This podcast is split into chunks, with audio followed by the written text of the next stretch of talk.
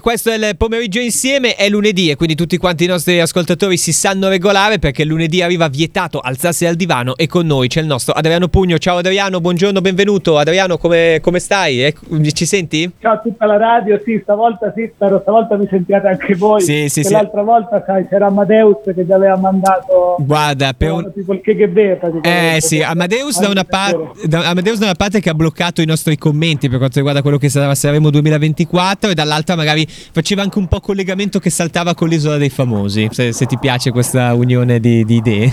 Ah, che bei tempi che mi ricordi, grazie Carlo.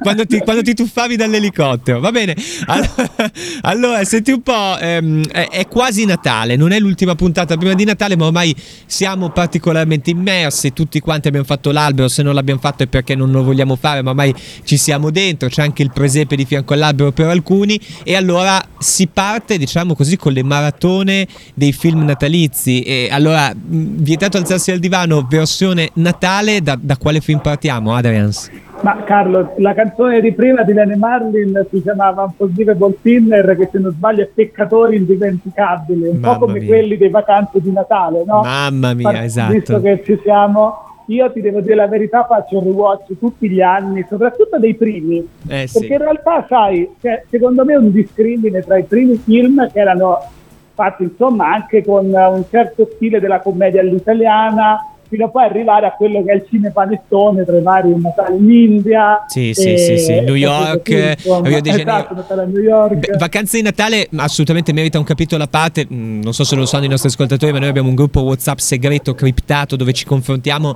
e sappiamo insomma di trovare eh, anche Vittorio d'accordo perché insomma vacanze di Natale tanto per cominciare noi abbiamo sempre aggiunto l'83 di fianco e quindi vuol dire che sono passati 40 anni da quel film ma io lo, io, io lo definirei intramontabile e appunto mh, un qualcosa a parte, cioè non è un cinepanettone, è, è un gioiellino ad esempio.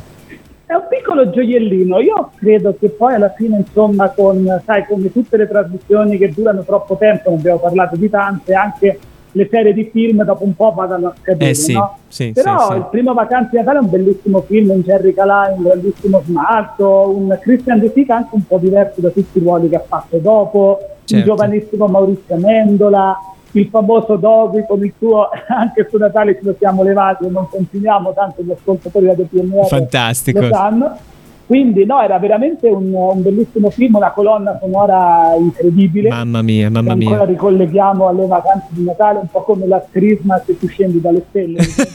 ma, ma, chissà se lo faranno in chiesa addirittura quest'anno, come per, in onore dei 40 anni di vacanze di Natale, perché quella dei Gazebo, ad esempio, era una colonna sonora straordinaria. Tra l'altro, dato che siamo in, tempo, in tema vacanze di Natale, poi sono entrati altri protagonisti. Penso ad esempio Massimo Boldi che ha fatto per tanti anni la coppiata con Christian De Sica, ma nei primi anni 90 ci aveva provato anche anche Alberto Sordi, ad esempio, però con, con, risultati un po' così così, non so se ti ricordi adesso. Però, allora, mi eh. ricordo eh. un po', sì, sì, un po' vagamente, beh, devo dire che poi è un, è un genere che in realtà adesso tutti, come dire, hanno fanno i superiori, no? lo guardano con la fucetta sotto il naso, anche se in realtà nell'epoca d'oro dei cinema certo. comunque si andava tutto al cinema per eh. la sera del 25 per Santo Stefano a vedere questi film. Sì, e anche sì, diciamo, sì. viene da dire che c'è un, uno stile di film comici che non c'entra con il Natale, che però noi ci aspettiamo a Natale, tipo Pieraccioni. Cioè, ora vai, il film di Pieraccioni è il film che si va a vedere a Santo Stefano tendenzialmente. Certo, certo. va bene certo. così. Ecco, tra l'altro cose credo che sia in uscita eh, con Nino Frassica, vabbè, se non è proprio ecco.